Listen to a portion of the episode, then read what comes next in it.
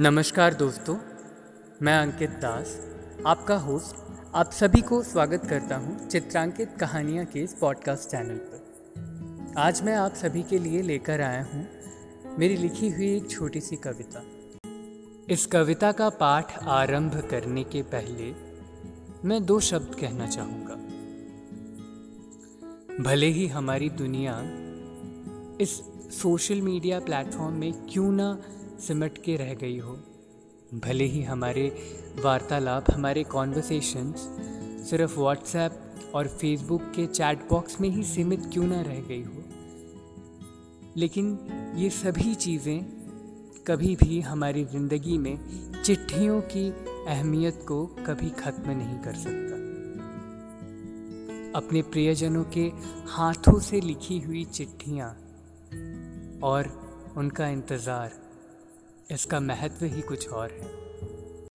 खैर, बड़े अफसोस के साथ कहना पड़ता है कि आज की ये जनरेशन चिट्ठियों की अहमियत को कभी नहीं समझ पाएगी। चिट्ठियाँ। एक दौर था जब चिट्ठियाँ इंसान के भावनाओं का प्रतिबिंब हुआ करती थी। इन चिट्ठियों में छिपे रहते थे अनगिनत भाव रस, मान अभिमान, किसी का प्रेम तो किसी का विरह, किसी के प्रश्न तो किसी के उत्तर। कभी कभी इन चिट्ठियों के द्वारा हमें अनगिनत खुशखबरियाँ मिलती थी तो कभी कभी यही चिट्ठियाँ लेकर आती थी दिल तोड़ देने वाली दुखद समाचार। यही चिट्ठियाँ लेकर आती थी, किसी के पदोन्नति की खबर तो किसी के तबादले की। किसी का गठबंधन का न्योता तो खबर किसी के घर में नन्हे मेहमान के आने की दस्तक की।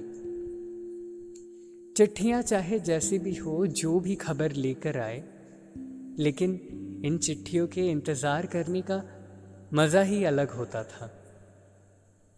लेकिन मैं अगर आपको कहूँ कि इंतज़ार एक ऐसे पत्र की, जो कभी लिखी ही ना गई हो। हाँ अलिखित पत्रों की प्रतीक्षा। हमारे आज के कविता का शीर्षक भी वही है। अलिखित पत्रों की प्रतीक्षा। तो चलिए, सुनते हैं आज की कविता।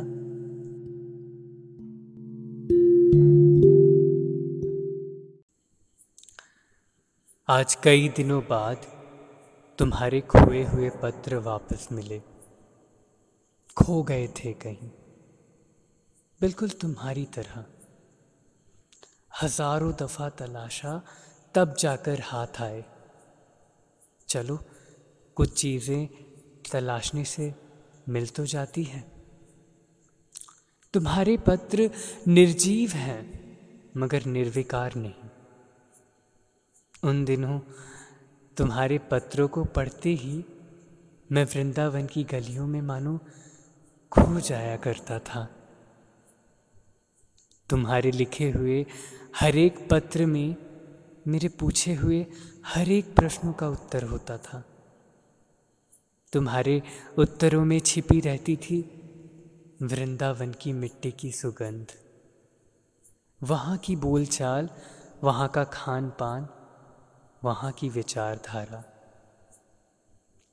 तुम्हारे हर एक शब्द से झलकता था तुम्हारा सहज, सरल, सात्विक जीवन। मैं उन शब्दों से चित्र बनाया करता था। तुम्हारा चित्र। उन चित्रों में तुम सफ़ेद धोती और मटमैले कुर्ते में हुआ करते थे। साथ में तुम्हारे बाएँ कांधे पर होती थी एक हल्के रंग की चादर। पूरे बदन से चंदन की सुगंध। कानों में चमकते कुंडल और वृंदावन की माटी से लगाया हुआ वो ऊर्ध्व पुंड्र जिसका निचला भाग तुलसी के पत्ते का आकार सा दिखता था। सच कहूँ तो मैं कभी इस मोह के बंधन से मुक्त हो ही नहीं पाया। इसलिए शायद मेरे पत्रों में हज़ारों उत्कंठाएँ छिपी रहती थी। हज़ारों अधूरे स्वप्न बुने रहते थे। हज़ारों ख्वाहिशें हुआ करती थी। उनमें खुशियों की चमक मैं पूर्णिमा की ज्योत्सना से चुराया करता था।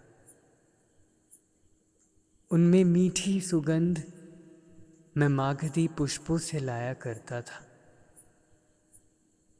क्या था मुझे कि राधा के विरह का कोई अंत नहीं। फिर भी उम्मीद के धागों में मैं तुम्हारी प्रतीक्षा की मोतियाँ पिरोता गया। तुम्हारी ओर से आए हुए पत्रों के उत्तर निशब्द हो गए। मैं फिर भी तुम्हें पत्र लिखता गया लिखता गया लिखता गया। तुम्हारी प्रतीक्षा में चित्रलेखा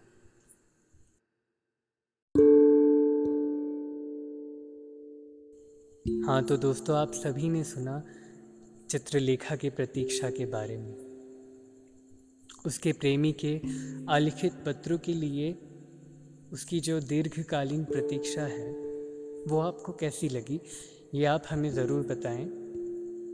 अगर ये कविता आपको अच्छी लगी हो तो प्लीज़ इसे अपने दोस्तों के साथ, अपने परिवार के साथ शेयर करें। मुझे ज़रूर कमेंट करके बताएँ, ताकि मेरा मनोबल बढ़े और मैं आगे भी आप सभी के लिए ऐसी ही कविता कहानियाँ लेकर आता रहूँ।